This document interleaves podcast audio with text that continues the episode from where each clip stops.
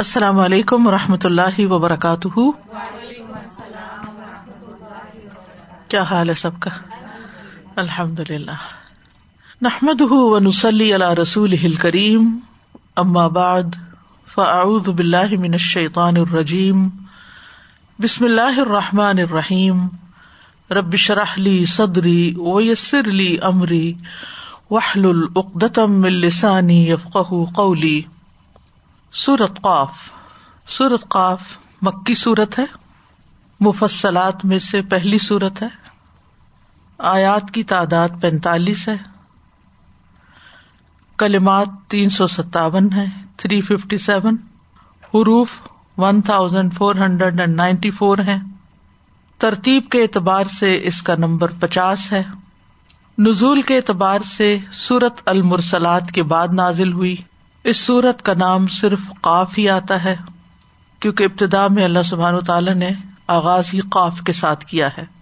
یہ سورت قرآن مجید کی اہم صورتوں میں سے ہے۔ جابر بن سمرا رضی اللہ عنہ کہتے ہیں کہ نبی صلی اللہ علیہ وسلم فجر کی نماز میں قاف بالقرآن المجید پڑھا کرتے تھے۔ یہ صحیح مسلم کی روایت ہے۔ وہ کہتے ہیں اس کے باوجود آپ کی نماز ہلکی ہوتی تھی۔ جمعے کے خطبے میں بھی سورت قاف کی کراط کرتے تھے۔ مسرد احمد کی روایت ہے، ام ہشام بن تہارسا کہتی ہیں کہ ایک یا دو سال تک ہمارا تنور اور نبی صلی اللہ علیہ وسلم کا تنور ایک ہی تھا یعنی ہم ایک ہی جگہ پر روٹی پکاتے تھے شیئر تھا۔ اور میں نے سورت قاف و القرآن المجید رسول اللہ صلی اللہ علیہ وسلم سے سن کر ہی یاد کی۔ جو آپ ہر جمعہ کے دن لوگوں کو خطبہ دیتے ہوئے ممبر پر پڑھا کرتے تھے۔ یعنی اس صورت کے اندر ایسا باز اور نصیحت کا پہلو ہے کہ جسے آپ خطبے کی جگہ پڑھ دیا کرتے تھے۔ عید کی نماز میں بھی اس کی تلاوت کرتے تھے۔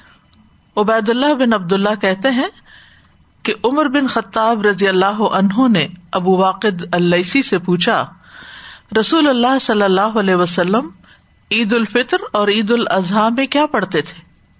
تو انہوں نے کہا، قاف القرآن المجید اور اقتربت ون شق القمر پڑھا کرتے تھے۔ ان مواقع پر اس سورت کے پڑھنے کی وجہ کیا ہے؟ یعنی عید اور جمعہ جیسے بڑے بڑے اجتماعات کے موقع پر رسول اللہ صلی اللہ علیہ وسلم اس سورت کو کیوں پڑھا کرتے تھے؟ تاکہ لوگوں کو یاد دہانی کرائی جائے کہ ان کی تخلیق کیسے ہوئی۔ مرنے کے بعد کیا ہوگا؟ آخرت میں کیا ہوگا؟ میدان حشر کیسا ہوگا؟ جنت اور جہنم، ثواب اور عذاب، ان تمام باتوں کی یاد دہانی۔ اور ہم میں سے ہر ایک کو مستقل طور پر اس یاد دہانی کی ضرورت رہتی ہے، تاکہ ہم غفلت سے بیدار ہوں، تاکہ ہم اپنے انجام کو یاد رکھیں اور اس دن کے مشاہدات کا جائزہ لیتے رہے اس کو تازہ کرتے رہیں۔ تاکہ ہم جب اس دن میں پہنچے تو ہمارے لیے وہ دن راحت کا سبب ہو، نہ کہ خوف اور پریشانی کا یعنی پوری تیاری کے ساتھ وہاں تک پہنچے تو بہرحال یہ صورت اہم ترین صورتوں میں سے ہے جس میں ایمانیات کے اور خصوصاً باس بادل موت کے واقعات کو بہت عمدہ طریقے سے بیان کیا گیا ہے اور اس کے لیے قونی دلائل بھی دیے گئے ہیں۔ ارشاد باری تعالیٰ ہے۔ اعوذ باللہ من الشیطان الرجیم بسم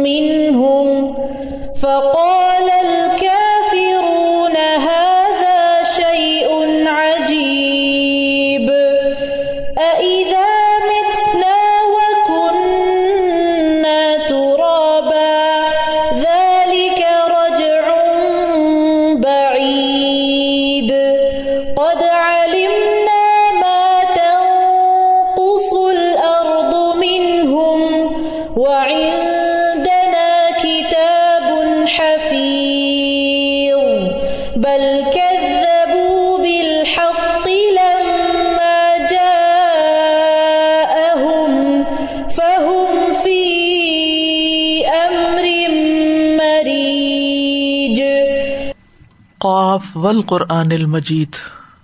بعض اوقات ہم نوٹ کرتے ہیں کہ حروف مقطعات الگ طور پر ایک آیت ہوتے ہیں. لیکن یہاں آپ نوٹس کریں گے کہ قاف القرآن المجید ایک ہی آیت ہے. قاف کو الگ آیت نہیں بتایا گیا۔ تو ترجمہ ہے اس کا، قاف قسم ہے قرآن کی جو بڑی شان والا ہے۔ اللہ سبحان تعالی نے جو خود بزرگی اور شرف والا ہے، اس قرآن کریم کی قسم اٹھائی ہے۔ قرآن مجید کی جن صورتوں کے آغاز میں حروف مقطعات آتے ہیں، وہاں خاص طور پر قرآن مجید کی شان کا ذکر کیا جاتا ہے۔ قاف کے کئی ایک معنی بیان کیے گئے۔ لیکن حقیقت یہ ہے کہ حروف مقطعات کے بارے میں جتنے بھی اقوال ہیں، وہ تین طرح کے ہیں۔ ایک قول تو وہ ہے کہ اللہ ہی ان کے معنی جانتا ہے اور اللہ سبحان تعالیٰ نے ان کے ذریعے ان لوگوں کو جو عربی زبان کے ماہر تھے، ایک چیلنج کیا کہ یہ کتاب جو تمہارے پاس آئی ہے، کوئی نئے حروف کے ساتھ بنی ہوئی نہیں ہے، بلکہ انہیں حروف پر مشتمل ہے جن پر تمہاری زبان ہے۔ یعنی جو زبان تم بولتے ہو، وہ بھی انہیں حروف سے مل کر بنی ہے۔ تو پھر تم اس قرآن کو مانتے کیوں نہیں؟ جبکہ تم اس جیسی کوئی آیت اور کوئی صورت بنانے تک پر بھی قادر نہیں ہو۔ تو ایک طرح سے مخاطبین کو یا مشرقین کو جھنجھوڑنا مقصود تھا۔ چیلنج کرنا مقصود تھا کہ اس جیسی کوئی چیز بنا کر دکھائیں، اس جیسا کا نام بنا کر لائیں۔ پھر اسی طرح یہ ہے کہ حروف مقطعات کے بارے میں کچھ اقوال جو ہیں، وہ ضعیف ہیں۔ کچھ اقوال ضعیف ہیں۔ جیسے کاف کا معنی بعض لوگوں نے کیا ہے کہ اس سے مراد ایک پہاڑ ہے جو زمین کو چاروں طرف سے گھیرے ہوئے۔ اس زمانے میں تو لوگوں نے ساری زمین دیکھی نہیں تھی تو شاید ایسی کوئی بات لوگ مانی جائیں لیکن اب تو لوگوں نے زمین اور زمین کے باہر بھی جھانک کے دیکھ لیا ہے۔ تو یہ قول اسرائیلیات سے لیا گیا ہے۔ اور علماء کہتے ہیں کہ یہ ان خرافات میں سے ہے جن کی کوئی اصل نہیں۔ لیکن یہ بات اتنی مشہور ہے کہ اردو زبان میں بھی آپ نے سنا ہوگا کوہ کاف۔ یہ کوہ کاف کی پریاں۔ یعنی آؤٹ آف دس ورلڈ جیسے ہم کہتے ہیں۔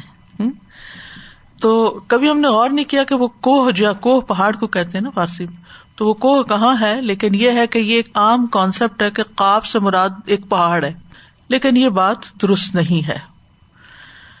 پھر اسی طرح کچھ اور اقوال بھی ہیں جو ضعیف ہیں۔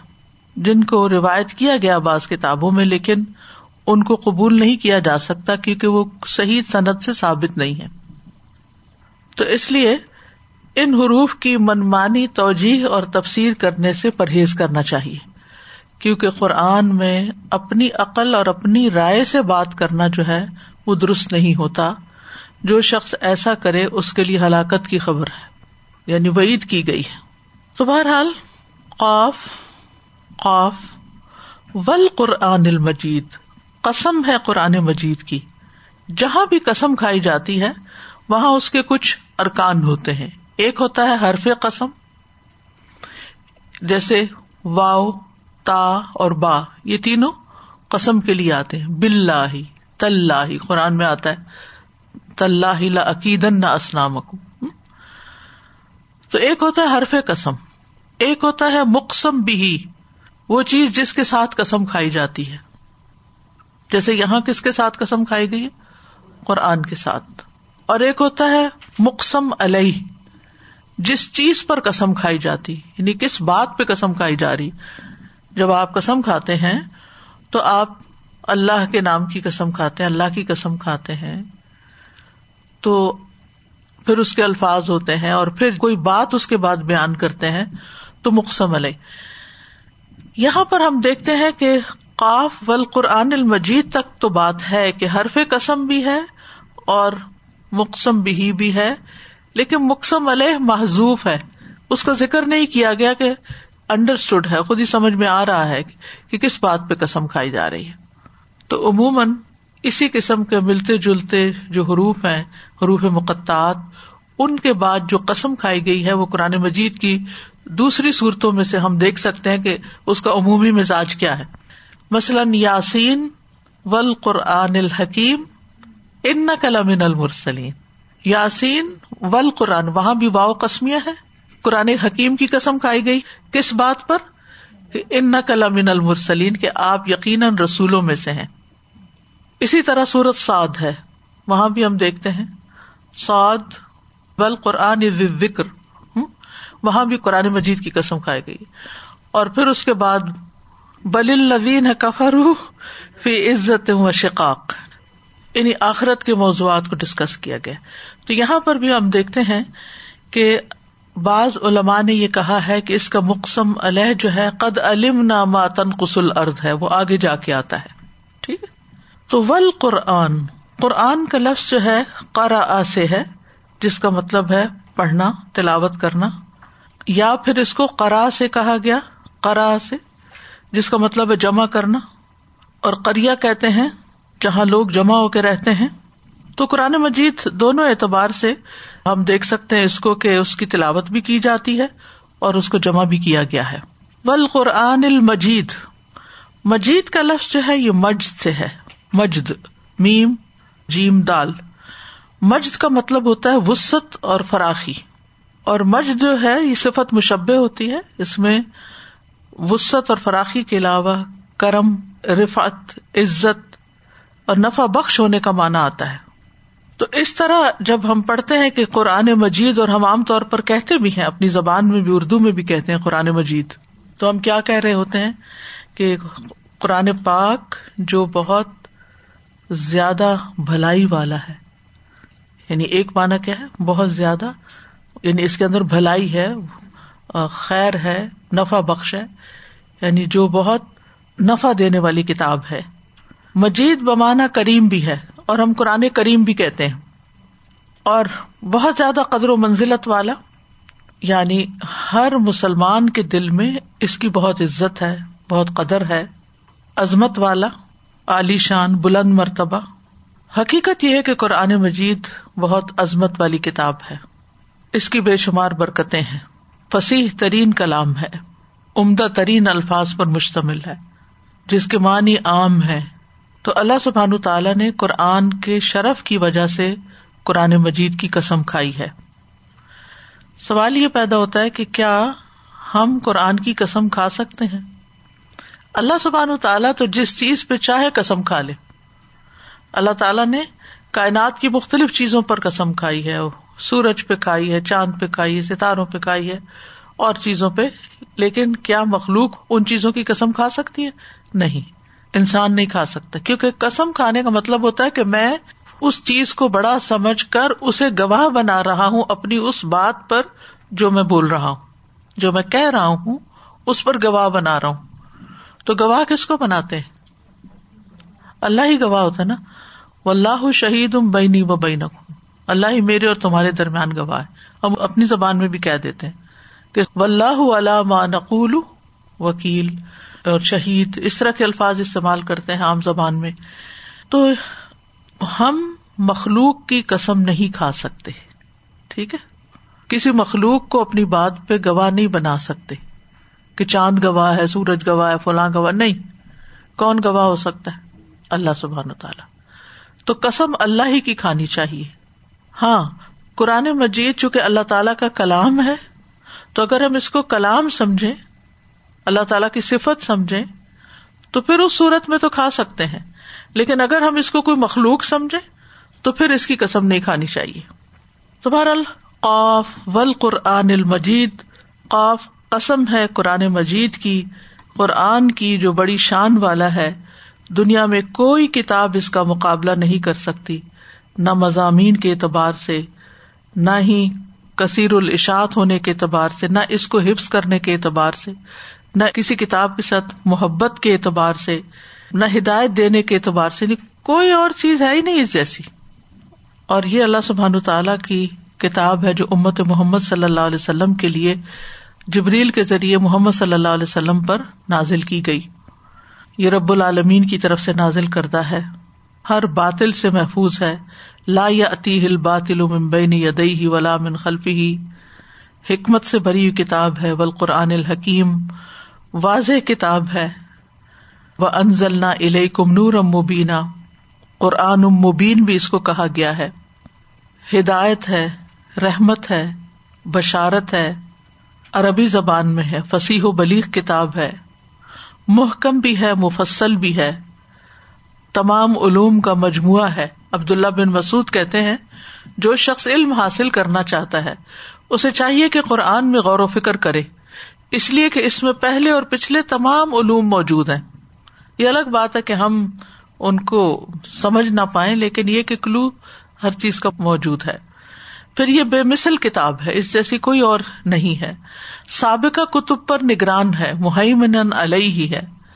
اپنے پڑھنے والوں کو عزت دینے والی کتاب ہے۔ جیسے حضرت عمر رضی اللہ عنہ جو تھے، وہ ناف بن عبد الحارث جو تھے ان کو مکہ کا عامل بنایا کرتے تھے۔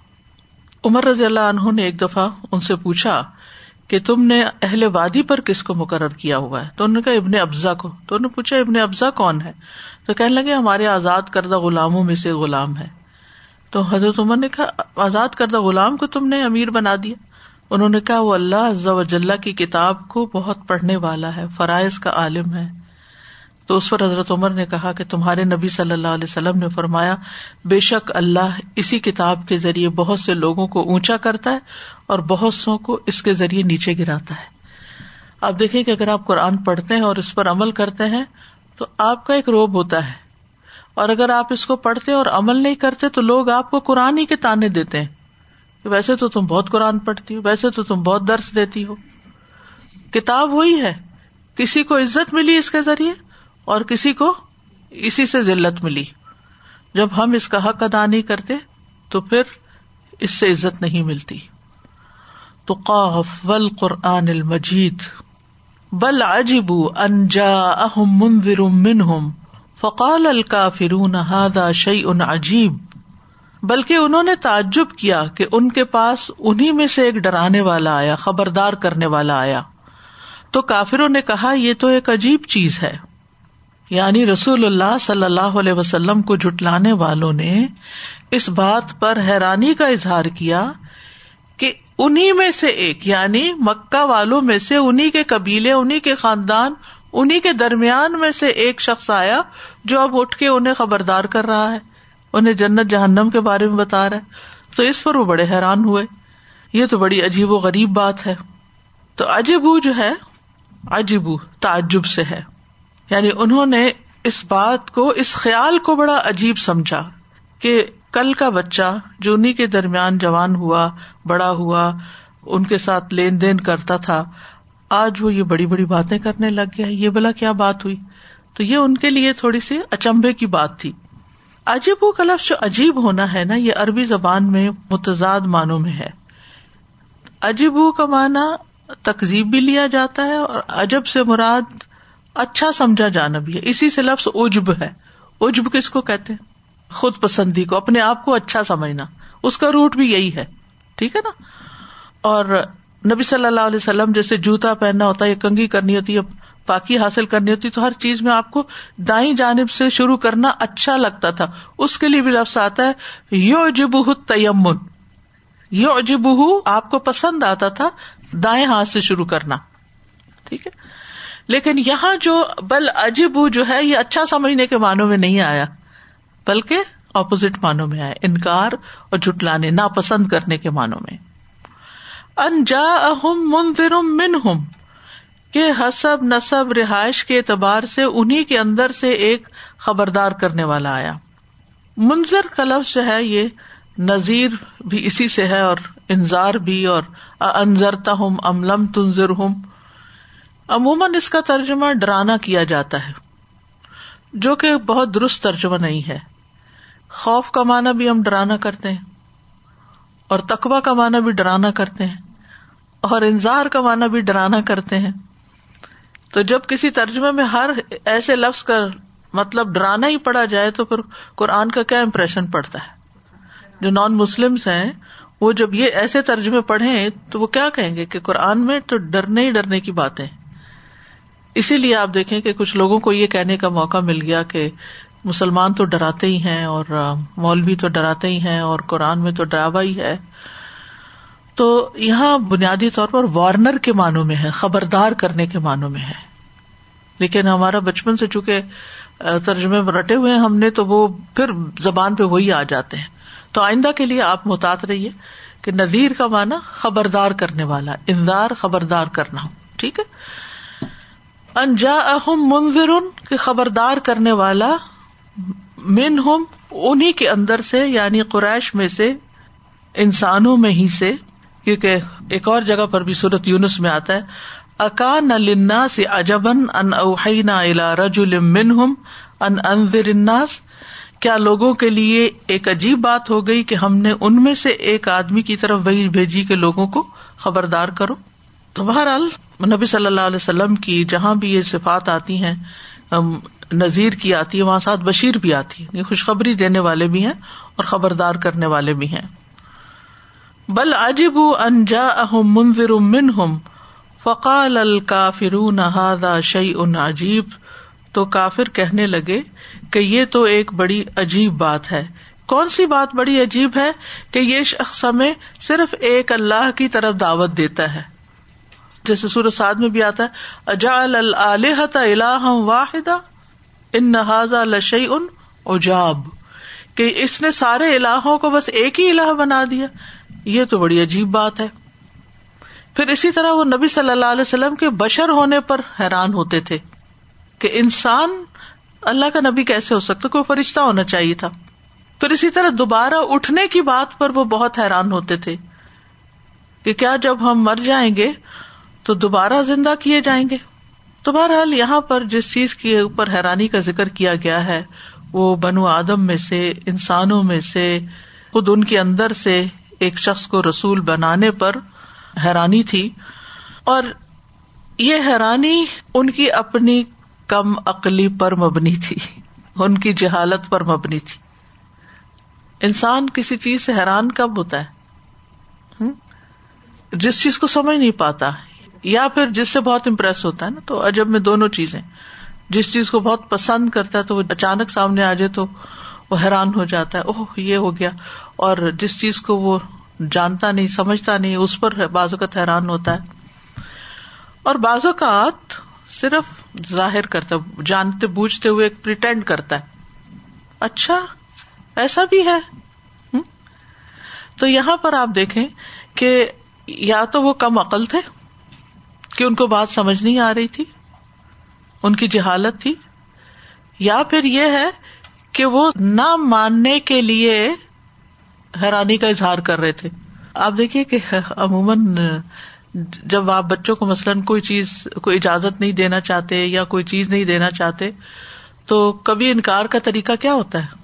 تعجب کا اظہار۔ اچھا یہ بھی ہے، یہ بھی کرنا ہے۔ یہ کیسے ہوگا؟ یہ کون کرے گا؟ آپ کو پتا ہوتا ہے کیسے ہے، کیا ہے، کون کرے گا؟ لیکن آپ حیرانی والے سوال کیا ظاہر کرتے ہیں کہ آپ ماننا نہیں چاہتے اس بات کو۔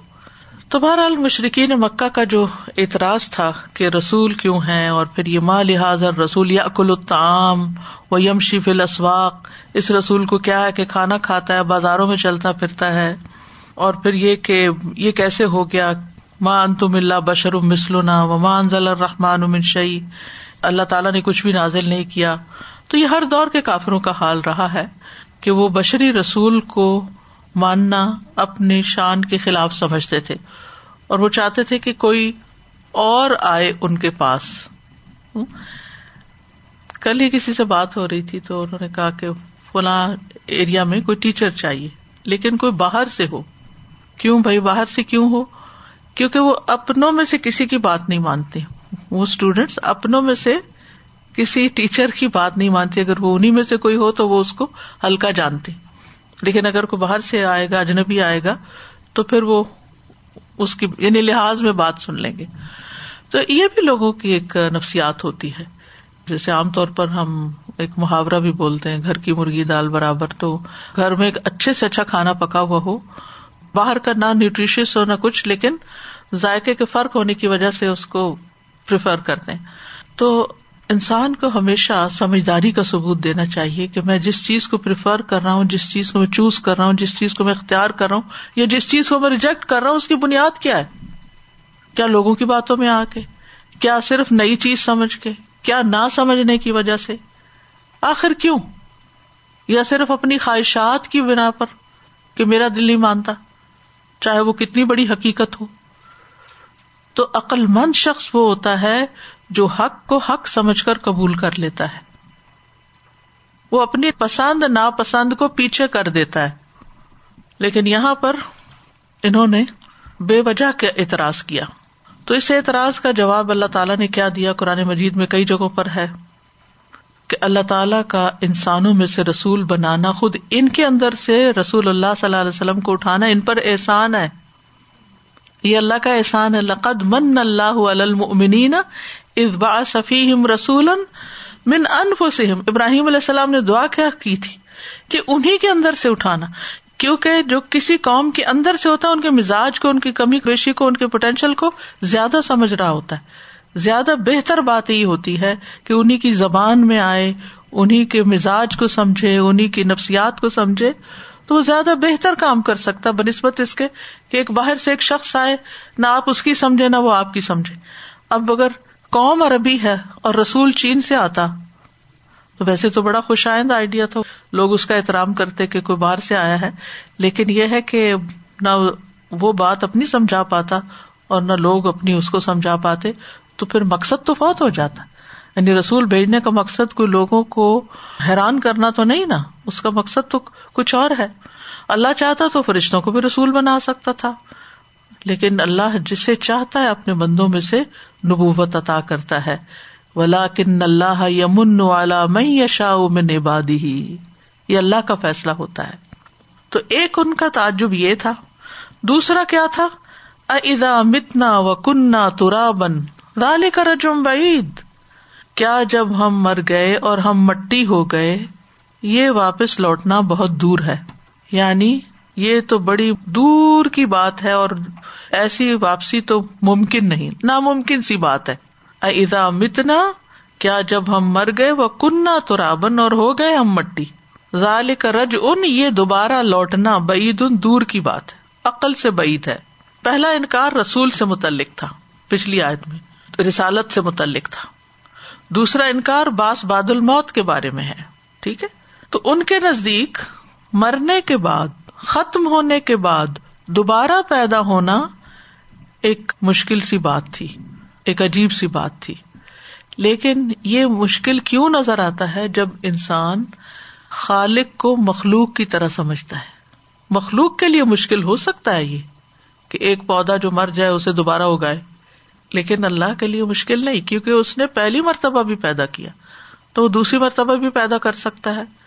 جس سورت روم میں آتا ہے یبد الخلق وہ ہوا احون علیہ۔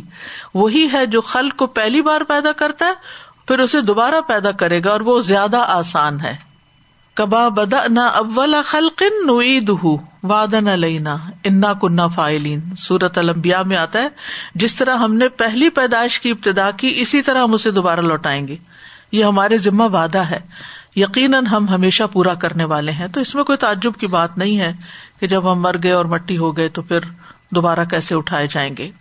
قرآن مجید کی دیگر آیا سے بھی پتہ چلتا ہے کہ ان کو یہ بھی حیرانی ہوتی تھی کہ اچھا ہمارے وہ پرانے مرے ہوئے باپ دادا ابا ابا الاولون وہ بھی اٹھائے جائیں گے۔ اور پھر یہ کہ وہ حیران ہو کے کہتے تھے حل نہ دلو کم اللہ رج البی کم ادا مزق تم کل ممزق ان کم لفی خلقن جدید۔ کیا ہم تمہیں وہ آدمی بتائیں جو تمہیں بتاتا ہے یا خبر دیتا ہے کہ جب تم ٹکڑے ٹکڑے کر دیے جاؤ گے نہیں قبر کے اندر، پوری طرح ٹکڑے ٹکڑے کیا جانا تو پھر تم بالکل نئی پیدائش میں دوبارہ اٹھو گے۔ یہ بڑی حیرانی کی بات ہے۔ اور پھر قسمیں کھا کھا کر وہ اس بات کا انکار کرتے تھے۔ تو اس اعتراض کا جواب قرآن نے مختلف جگہوں پر دیا۔ یہ ان کا اعتراض عجیب ہے۔ اللہ کے لیے دوبارہ پیدا کرنا کچھ بھی مشکل نہیں۔ دوبارہ جی اٹھنے کا انکار دراصل اللہ تعالی کو جھٹلانا ہے۔ اللہ کی قدرت کا انکار ہے۔ اب دیکھیں، یہ باتیں ہو سکتا ہے اس وقت آپ کو بڑی بوجھل لگ رہی ہوں کہ ہم تو سارے مانتے ہیں اور ہمارے لیے تو کوئی مشکل نہیں ہے، تو بس جب آگے چلیں، کچھ اور پڑھیں۔ لیکن یہ ہے کہ بعض اوقات آپ اپنے بچوں کو یہی مسائل سمجھانے کے لیے آپ کے پاس علم ہونا ضروری ہے۔ ہو سکتا ہے کسی نان مسلم سے واسطہ پڑھے اور اس کو یہ بات سمجھانا آپ کو پڑھے تو آپ کو معلوم ہونا چاہیے۔ دیکھیے، کبھی بھی جب لوگ اعتراض کریں آخرت کے آنے کے بارے میں کہ آخرت کیسے آ سکتی ہے، بھلا دوبارہ کیسے پیدا ہو سکتے ہیں، تو اس کا جواب دینے سے پہلے آپ ان سے پوچھیں کہ کیا آپ اللہ تعالیٰ کو مانتے اس کریٹر کو مانتے اس کی عظمت کو مانتے کیونکہ اگر لوگ اللہ کو مانتے ہیں اور اس کی عظمت کو مانتے ہیں، تو پھر تو کچھ بھی مشکل نہیں، وہ تو سب کچھ کر سکتا ہے۔ انما امرح ازا اراد شعین یقول اللہ کن فیقون وہ ایک بڑا اعتراض بنا کے پیش کیا جاتا ہے کہ کیا اللہ تعالیٰ کوئی ایسی چیز بنا سکتا ہے جس کو وہ خود بھی نہ اٹھا سکے؟ شاید آپ نے کبھی سنا ہو یہ تو یعنی عجیب و غریب قسم کے لوگ سوال بعض اوقات کرتے ہیں۔ کیوں کرتے ہیں؟ کیونکہ اللہ کی ہستی کو پہچانتے نہیں۔ اللہ سبحان تعالیٰ نے آسمانوں کو تھاما ہوا ہے کہ زمین پہ گر نہ پڑے۔ اتنی بڑی نشانی ہمارے اوپر ہے تو وہ رب جو ان آسمانوں کو تھام سکتا ہے، وہ کسی بھی چیز کو تھام سکتا ہے۔ کہنے کا مطلب پتا کیا ہے ان کا؟ کہ اگر وہ تھام لیتا ہے تو اس کا مطلب ہے کہ کوئی اس سے بڑی چیز بنا نہیں سکتا جو تھام نہ سکے۔ پھر اللہ تعالیٰ کی کریشن پر اعتراض ہے۔ حالانکہ اللہ تعالیٰ تو سب کچھ کر سکتا ہے۔ دوبارہ جی اٹھنے پر دلیل سب سے بڑی کیا ہے؟ انسان کا پہلی دفعہ پیدا ہونا۔ کیا اب ہم ہیں؟ نظر آ رہے ہیں آپ اپنے آپ کو؟ اپنا وجود محسوس کرتے ہیں؟ اگر اب آپ ہیں نا، تو کہاں سے بنے تھے؟ کس نے بنایا تھا؟ جس نے پہلی بار بنایا، وہ دوبارہ بھی پیدا کر سکتا ہے۔ اور اللہ تعالیٰ مردوں کو زندہ کرنے پر بھی قادر ہے۔ ہر روز تو رات ہماری روح لے لیتا ہے اور پھر ہمیں صبح دوبارہ اٹھاتا ہے۔ ہر روز ہم موت کے ایک مرحلے سے گزرتے ہیں اور پھر دوبارہ جیتے ہیں۔ الحمد للہ بادما اماتنا و نشور تو یقین کیوں نہیں آتا؟ اگر سو کے تم اٹھ سکتے ہو تو موت کے بعد کیوں نہیں اٹھ سکتے؟ وہ دوبارہ بھی اٹھا سکتا ہے۔ تمہارے لیے ناممکن ہے۔ تمہارے ڈاکٹر بے بس ہیں کہ کسی کو دوسری زندگی دے سکے جس کا ہارٹ فیل ہو جائے، اس کو پھر دوبارہ سے زندہ کر سکے تو جس نے پہلی بار پیدا کیا، اس کے لیے دوبارہ پیدا کرنا کچھ بھی مشکل نہیں۔ اور یہ اللہ تعالی پر بہت آسان ہے۔ اب علیہ صلی خلق السماوات والارض بقادر اللہ یخلق مثلهم بلا وہ الخلاق العلیم کیا جس نے آسمانوں اور زمین کو پیدا کیا اس پہ قادر نہیں کہ ان جیسے اور پیدا کر دے؟ کیوں نہیں؟ وہی سب کچھ پیدا کرنے والا، سب کچھ جاننے والا ہے۔ اور پھر قرآن مجید میں بارش کی مثال سے بات سمجھائی گئی ہے۔ دوبارہ جی اٹھنے کے معاملے کو۔ کئی جگہ پر یہ بات واضح کی گئی۔ فنزر الا آثار رحمت اللہ کئی فیل اردا باد موتحا دیکھو اللہ کی رحمت کے آثار۔ کس طرح زمین کو اس کی موت کے بعد زندہ کرتا ہے۔ تو زمین جی اٹھتی ہے پودوں کے ساتھ، تو پھر تمہارا جی اٹھنا کیوں مشکل ہے؟ اصل میں دوسری زندگی کا یقین کرنا جو ہے، اور پھر اس میں خاص طور پر حساب کتاب کو ہونا انسان کا سارا مزہ خراب کر دیتا ہے۔ تو جو اس دنیا میں مزے کرنا چاہتا ہے، وہ اس بات سے فارغ ہونا چاہتا ہے کہ کوئی آخرت ہے اور دوبارہ اٹھنا ہے اور پھر حساب بھی دینا ہے اور جواب دینا ہے۔ نہ ہم مانے نہ ہم سوچے نہ اس کے لیے کچھ کریں۔ کیونکہ اگر مانیں گے، سوچیں گے، تو پھر آپ کو کچھ کرنا بھی پڑے گا اس کے لیے۔ ہمارے بچوں کی اصلاح بھی کب ہو سکتی ہے؟ صرف اسی وقت ہو سکتی ہے جب ان کے اندر آخرت کا یقین پختہ ہو جائے۔ دوبارہ جی اٹھنے کے بارے میں ان کا ایمان پکا ہو کہ اٹھنا ہے دوبارہ، اللہ کے حضور حاضر ہونا ہے اور آج جو کچھ بھی ہم کر رہے ہیں، وہ سب کچھ اس کے سامنے پیش ہونا ہے۔ اللہ تعالیٰ فرماتے افا حسب تم انما خلق نا کم ابسن و ان کم الینا لاتر جاؤن کیا تم سمجھتے ہو کہ ہم نے تمہیں بے مقصد پیدا کیا اور تم ہماری طرف واپس نہ لوٹائے جاؤ گے؟ ہم اس دنیا میں بے مقصد نہیں ہے ہمیں واپس جانا ہے اور ہمیں بتانا ہے ہم کیا کر کے جا رہے ہیں۔ پھر ہی ڈریں گے کہ ہم غلط کام چھوڑ دیں۔ جب یہ یقین کمزور ہو جاتا ہے نا کہ دوبارہ مرنے کے بعد اٹھنا ہے اور جواب دینا ہے، تو پھر انسان حرام حلال کی پرواہ نہیں کرتا، جائز ناجائز کی پرواہ نہیں کرتا۔ اعوذ باللہ من الشیطان الرجیم بسم اللہ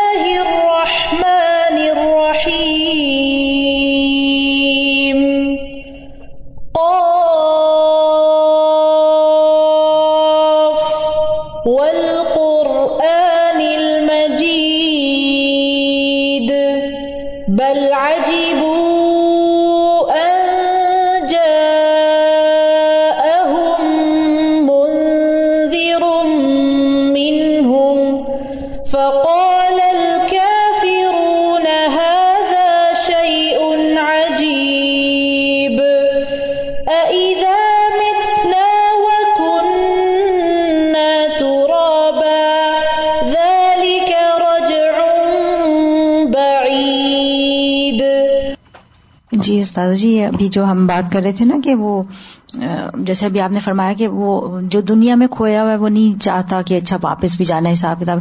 تو ایون یہاں بھی، اب بھی اس زمانے میں بھی جو لوگ بہت زیادہ دنیا میں انوالو ہوتے ہیں، جیسے ابھی نبی کریم صلی اللہ علیہ وسلم کے بارے میں ہم پڑھ رہے تھے نا کہ عید کے خطبے میں یہ پڑھتے تھے۔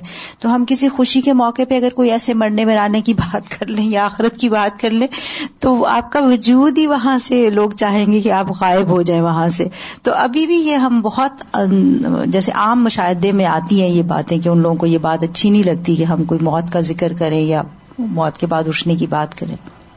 بات ہو رہی تھی نا کہ انہیں میں سے لوگوں میں سے جو ان کو جانتا ہو اور پہچانتا۔ ہو ابھی ریسنٹلی میرے پاس ایک کلاس شروع ہوئی ہے، ماؤں نے سب نے اکٹھا کر کے، حالانکہ میں یہاں آ گئی ہوں۔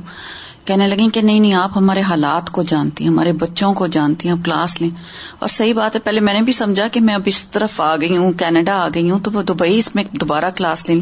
لیکن میں وہاں پہ ماشاء اللہ اتنے سال گزار کے آئی ہوں تو وہ بچوں کو کس وقت ان کا موڈ ہوتا ہے بات کرنے کا کس وقت وہ لوگ اٹینٹو ہوتے ہیں کس کس ٹائم پہ وہ دے سکتے ہیں ٹائم تو یہ ساری چیزیں بھی نوٹ کرنا یہ وہی جو وہاں موجود ہوتا ہے یا وہی جانتا وہی جانتا ہوتا ہے۔ تو یہ بہت اچھی بات ہے۔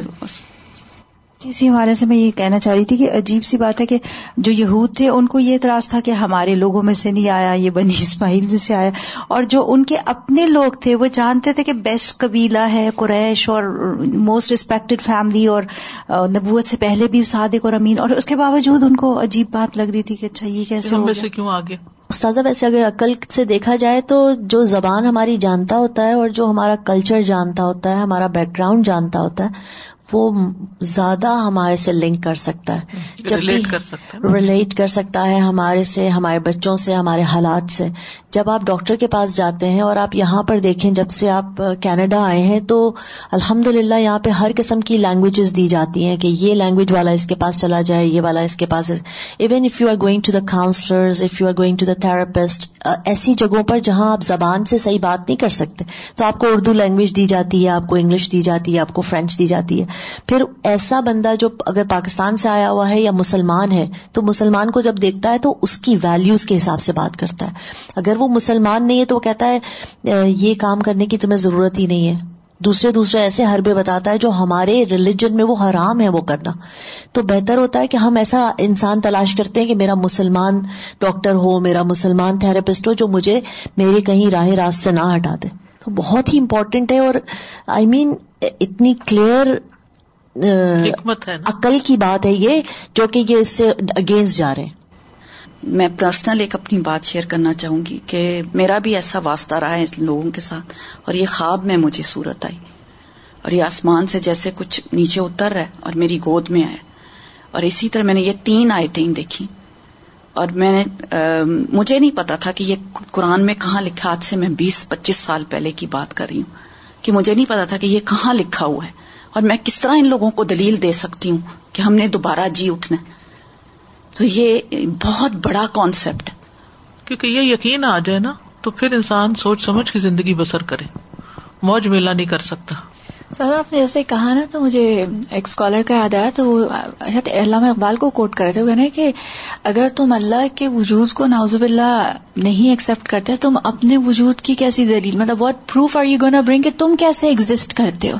That is so true but دیکھنے ایسے آدھی ہو گئے جیسے ارتھ پہ ہمیشہ سے آباد تھے ہمیشہ ہی رہیں گے. مطلب out on the whole universe you on the speck of dust and what do you think you are مطلب کیا اپنے آپ کو کیسے آپ جسٹیفائی کریں گے؟ تو پہلے اس کا تو پروف لے کے آئے پھر بعد میں بات کرتے ہیں۔